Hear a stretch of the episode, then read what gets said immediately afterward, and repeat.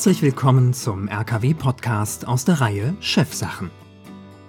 Unser Ziel ist die Aufbereitung von Wissen für Entscheiderinnen und Entscheider im Mittelstand, sowohl zu Basics der Unternehmensentwicklung als auch zu spannenden Themen, für die im Alltag oft nur wenig Raum ist.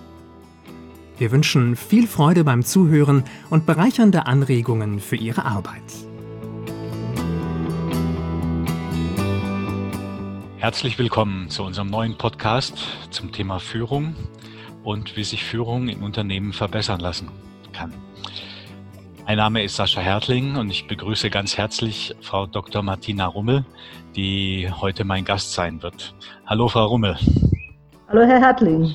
Schön, Ihre Stimme zu hören. Ich freue mich sehr, dass ich Sie gewinnen konnte, dass wir uns ein bisschen Zeit nehmen und über das Thema Führung reden. Sie sind seit 40 Jahren im Bereich Training, Beratung, Coaching unterwegs. Sie sind von Haus aus Arbeits- und Organisationspsychologin. Ähm, und ihre Themen sind Führung, Kommunikation, auch mhm. Gesundheit. Neben ihrer Beratungs- und Begleitungstätigkeit sind sie auch in der Lehre tätig. Ich glaube, zuletzt waren sie in der Schweiz in der Business School äh, für Abteilungsleiter, Geschäftsführer mittelständischer Unternehmen, die dort in die Business School gekommen sind. Ich freue mich, so viel Kompetenz hier an unserem Tisch zu haben und äh, mit unseren Zuhörern teilen zu äh, dürfen. Sie sind ja jetzt viele Jahre lang in den Themen unterwegs. Wo glauben Sie, ähm, wo man anpacken muss heutzutage? Ich glaube, dass es ähm, in der Führungsarbeit immer darum geht, dass Menschen miteinander besser zurechtkommen und so aufeinander zuarbeiten, dass sie sowohl gesund bleiben können, als auch gerne arbeiten, als auch das, was dabei rauskommt. Und das sind im Grunde uralte Themen, die verändern sich auch nicht groß, ganz egal, ähm, ob sich Kanäle verändern, ob man über Digitalisierung spricht. Dieser, dieser Aspekt, der bleibt immer gleich. Und da habe ich natürlich viel gesehen, äh, über das ich gestolpert bin, dass äh, manche Kommunikationsformate in Unternehmen oder auch die Ansätze, mit denen mit Menschen umgegangen wird, aus meiner Sicht dysfunktional sind. Und ich begreife meine Arbeit so, dass ich dazu Alternativen bereitstelle, die auch handhabbar und umsetzbar sind. Wenn Sie dysfunktional sagen, wie kann man sich das vorstellen? Was, ähm, was funktioniert da nicht richtig? Also meine, meine Beobachtung ist, dass in den letzten Jahren, insbesondere in großen Strukturen, aber leider schreiben auch manche davon dann ab, ähm, ein Trend ähm, sich ausgebreitet hat, so ein Mainstream, der, die, der sehr viel Energie auf Personevaluierung zieht. Dass man also äh, sehr stark damit beschäftigt ist, äh, Menschen dazu zu kriegen, einander mitzuteilen, was sie voneinander halten, wie, man, also wie sie eingeschätzt werden. Das läuft unter verschiedenen Fahnen. Mal heißt es ähm, Evaluierung, mal heißt es Feedback-System, mal heißt es Mitarbeiterbeurteilung im Grunde genommen ist das Gemeinsame dieses Mainstreams, dass ähm, die Energie auf eine Bewertung und Einschätzung der Person gezogen wird, statt dass die Menschen ähm, dazu angehalten werden und auch darin unterstützt werden, sinnvoll über die Arbeit zu sprechen und über das, was beim Arbeiten rauskommen soll. Ich halte das für eine schwere Kommunikationsstörung. Ähm, Sie haben gerade gesagt, ähm, wie die Menschen sich gegenseitig finden. Habe ich das richtig verstanden? Ja, also es wird ähm, sehr viel in Mitarbeitergesprächen darüber gesprochen, wie man einander findet und einschätzt, statt darüber zu sprechen, was man voneinander braucht, um etwas Bestimmtes hinzukriegen, Ziele zu erreichen, die Organisation voranzubringen. Das heißt, es wird über die Person gesprochen, statt über die Arbeit. Mhm. Also das wäre dann so eine Aussage, vielleicht über so einen Bogen, wo man Kreuzchen macht oder es ist offen. Ich finde, Sie nicht so kommunikativ, Herr Müller, oder sowas. Oder? Ja, zum Beispiel. Also wenn Sie, wenn Sie jemandem irgendwo eine Bewertung mitteilen, ich finde sie nicht so kommunikativ, oder man kann das ja auch noch drastischer machen mit Schulnoten. Ihre Arbeit ist Schulnote 3, mittelmäßig, in welcher Übersetzung auch immer, dann ist das Ergebnis, dass die Person, die man ja erstmal für motiviert halten muss, danach mittelmäßig plus gekränkt ist und es ist kein Fortschritt zu vorher, das ist ein Rückschritt. Also man hat sogar eine hohe Chance, dass äh, Menschen sich genau in die Rückmeldungen, die man ihnen auf dieser Ebene gibt, reinentwickeln. Das ist eine self-fulfilling prophecy. Also die krasseste Variante sind Mitarbeiter-Rankings, in denen im Grunde genommen 80 Prozent der Organisationen schriftlich mitgeteilt bekommen, dass sie mittelmäßig sind. Das ist eigentlich nicht kompatibel mit Exzellenz. So kriegt man das nicht hin. Es ist äh, eine sich selbst erfüllende Prophezeiung. Ähm, denn diese Positionierungsinformation, die enthält ja keine Informationen darüber, was jemand braucht, um ein bestimmtes Ziel zu erreichen und wie er da hinkommen kann. Dazu muss ich nicht äh, jemandem den Status quo vorhalten und das spiegeln. Dazu muss ich ihn eigentlich unterstützen ähm, in, in der Art und Weise, wie er Ziele erreicht, erreichen kann, er oder sie. Ähm, dieses, diese Vorstellung, dass man hübscher wird, wenn man in den Spiegel guckt, also dass das hilft, ist äh, eigentlich ein gravierender Denkfehler. Ähm, es, bezieht sich ja auch ohnehin immer nur auf Daten aus der Vergangenheit. Das hat weder was mit Zukunft zu tun noch mit Zielerreichung. Da geht es um was anderes. Ähm, ja, also es wird viel beurteilt, viel gemessen, ist im Mittelstand in den kleinen nicht verbreitet, in den größeren Mittelständlern ähm, gibt es das durchaus. Ja. Wie, wie könnte es dann gehen, Frau Rummel? Hm. Also im Prinzip äh, würde ich nicht davon ausgehen, dass solche Systeme nicht auch eine diffuse Leistungssteigerung erzeugen können, weil wenn man sich anstrengt, um sozusagen gut bewertet zu werden, dann äh, hat das ja durchaus einen Effekt und die Bedrohung, die man durch Entzug dieser Anerkennung im System ähm, erlebt, die kann auch diffus Anstrengungsenergie freisetzen, aber das ist sehr ungerichtet.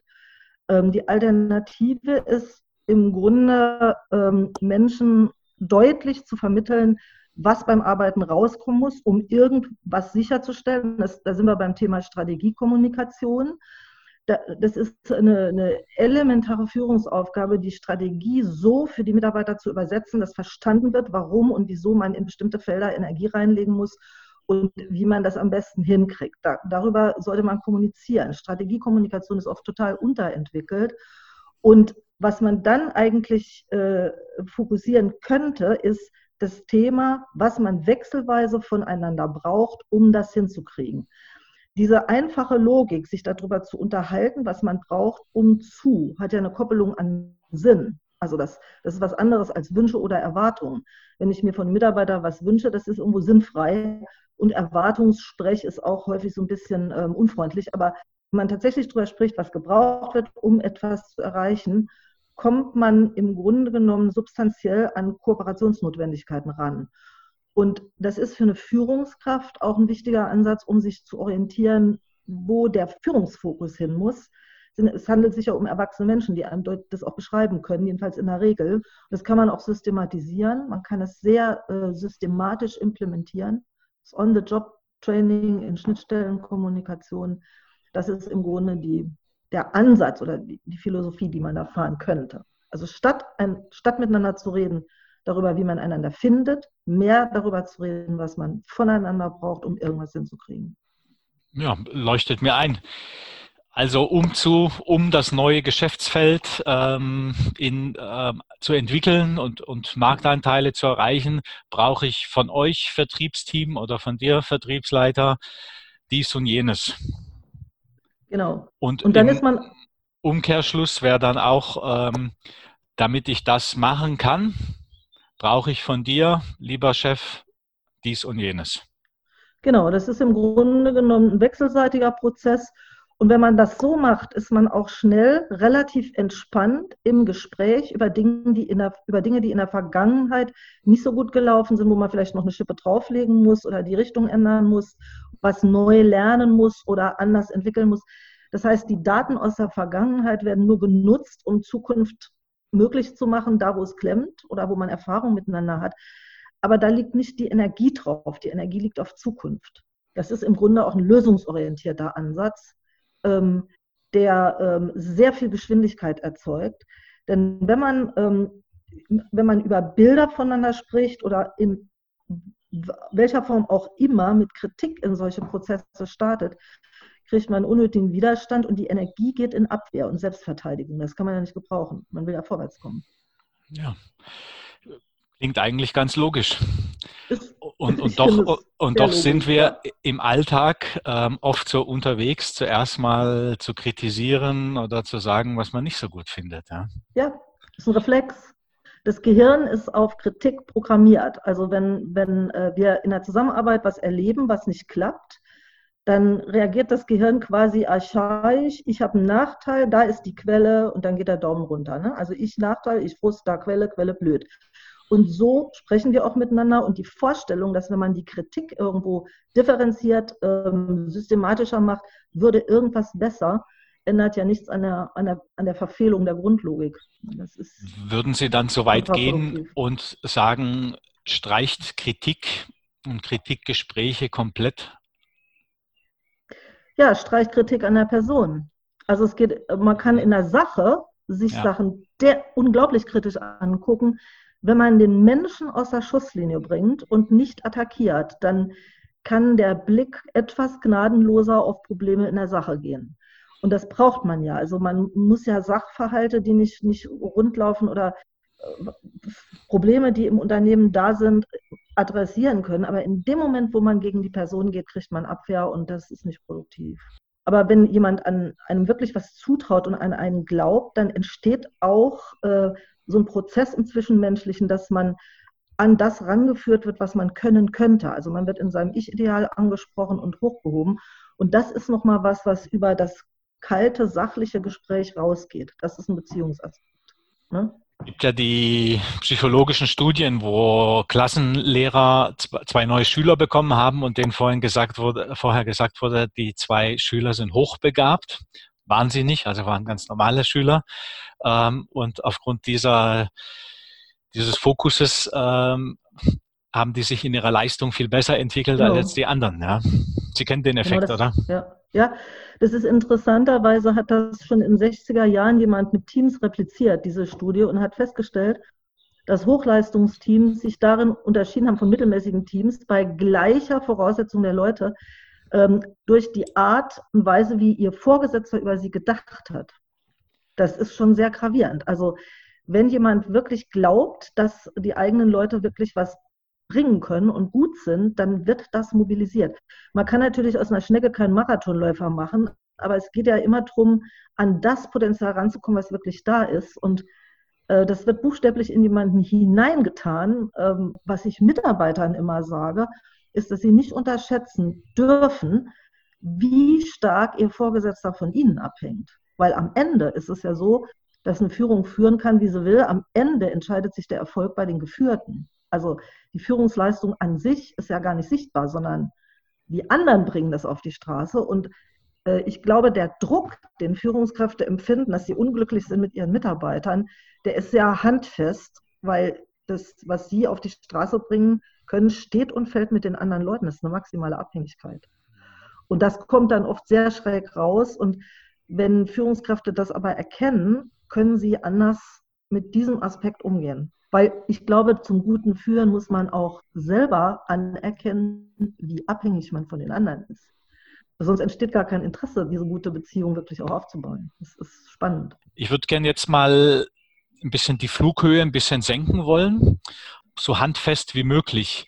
Wie mache ich das, wenn ich jetzt ähm, jemanden Rückmeldungen geben will oder nicht? Auf mhm. was ist da ganz handfest zu achten?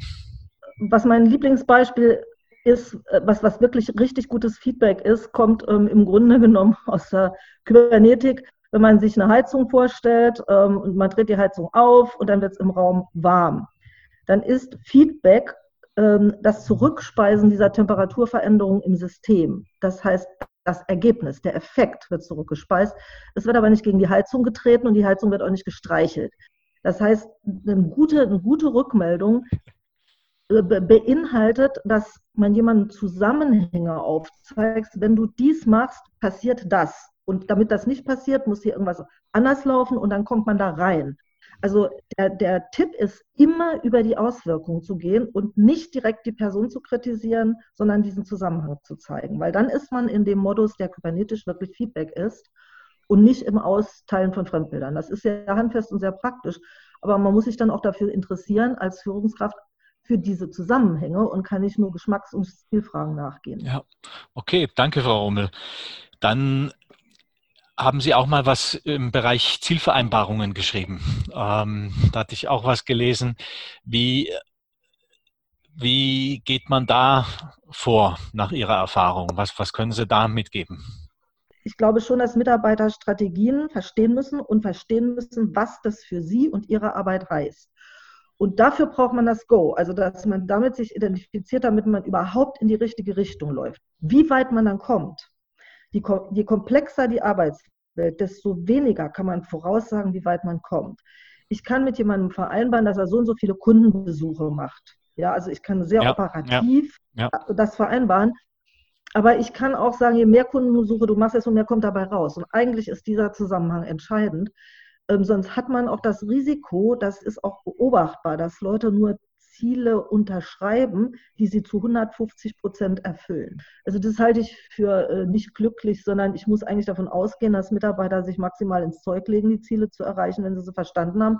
Und dann reagiere ich darauf als Führungskraft, wenn es nicht rund läuft und mache das sofort zum Thema. Weil man will vorwärts kommen. Es ist eigentlich auch ein Appell an eine kontinuierliche Kultur der, des Monitorings. Wie, weit bin, wie gut bin ich denn unterwegs im Hinblick auf die Ziele und darüber zu sprechen. Gut, jetzt haben wir auf diese Beurteilungssysteme geguckt. Wir haben auf Führungssysteme geguckt, wie, wo Zielvereinbarungen und ähm, Zielgespräche Bestandteil sind. Wir haben über Aussagen über Menschen, die Persönlichkeitswirkung haben können. Wir haben gesprochen, wir haben über Kritik gesprochen, die eher dazu einlädt, sich zu verschließen und in die Abwehr zu gehen, als jetzt ähm, produktiv über Themen und über die Zukunft zu reden. Ähm, gibt's, was gibt es noch für Punkte, wo Sie sagen, mit Ihrer Erfahrung, was Ihnen begegnet ist, ähm, was aus Ihrer Sicht wichtige Punkte sind beim Thema Führen? Im Grunde genommen kann man Führungskräften ins Gepäck stecken, dass sie sich unbedingt für den Führungsbedarf interessieren müssen und mit allen Mitteln rausbekommen müssen, was gebraucht wird und das müssen sie besetzen. Und das bedeutet auch, dass man niemals sein eigenes Temperament oder seine persönlichen Präferenzen verwechseln darf mit dem Bedarf. Also wenn ich, wenn ich ein Alpha-Tier bin, ähm, dann kommt es schon mal dazu, dass Leute so die Philosophie entwickeln, der Mensch braucht eine Ansage. Vielleicht braucht es aber was ganz anderes, da muss das Temperament eingebremst werden. Wenn ich sehr konsensorientiert bin, gilt, gilt dasselbe. Es wird vielleicht eine sehr klare Orientierung gebraucht, dann muss ich das machen. Und die, ähm, diese, diese Neugier auf das, was gebraucht wird, das ist eigentlich was, was man durchgängig verfolgen kann und das kann man auch systematisieren. Wenn ich mir jetzt eine Führungskraft, so einen Abteilungsleiter vorstelle, zu einem 250-Mann-Betrieb, in welche Richtung geht diese Bedarfsklärung und, und wie sieht die in der Praxis aus? Mhm. Im Prinzip geht es in alle Richtungen. Also da ist eine 360-Grad-Perspektive schon angebracht. Und äh, die, die Logik, die Sinn macht, ist mehr von außen nach innen zu denken, als von oben nach unten. Weil am Ende ist der Bedarf, der vorrangig bedient werden muss, der Bedarf des Kunden außen. Und daraus kommt eigentlich also das, das, Überleben am Markt, dass diese Information, was da gebraucht wird, muss die Strategie prägen. Und dann kann man von oben nach unten Übersetzungsleistungen in der Organisation machen. Ich finde das einen sehr pragmatischen und mittelstandstauglichen Ansatz, nämlich nicht zu sagen, was, was steht jetzt in den Büchern, wie man zu führen hat und was wichtig ist. Also da gibt es auch gute Sachen drin, möchte ich jetzt äh, gar nicht jetzt abreden, aber ganz konkret zu schauen, was braucht es an Führungsleistung. Die Mittel, genau, und die Mittelständler haben da alle Chancen dieser Welt, wenn sie nicht dumm von den Großen abschreiben. Also meine Beobachtung ist, dass vieles genau an diesen Stellen im Mittelstand sehr viel normaler, vernünftiger, besser funktioniert. Ähm, das ist eigentlich eine wichtige Botschaft. Macht lieber das so weiter, als schräg von den Falschen abzuschreiben. Vielen Dank, Frau Rummel. Das war ein, ein, ein schönes Abschiedsstatement.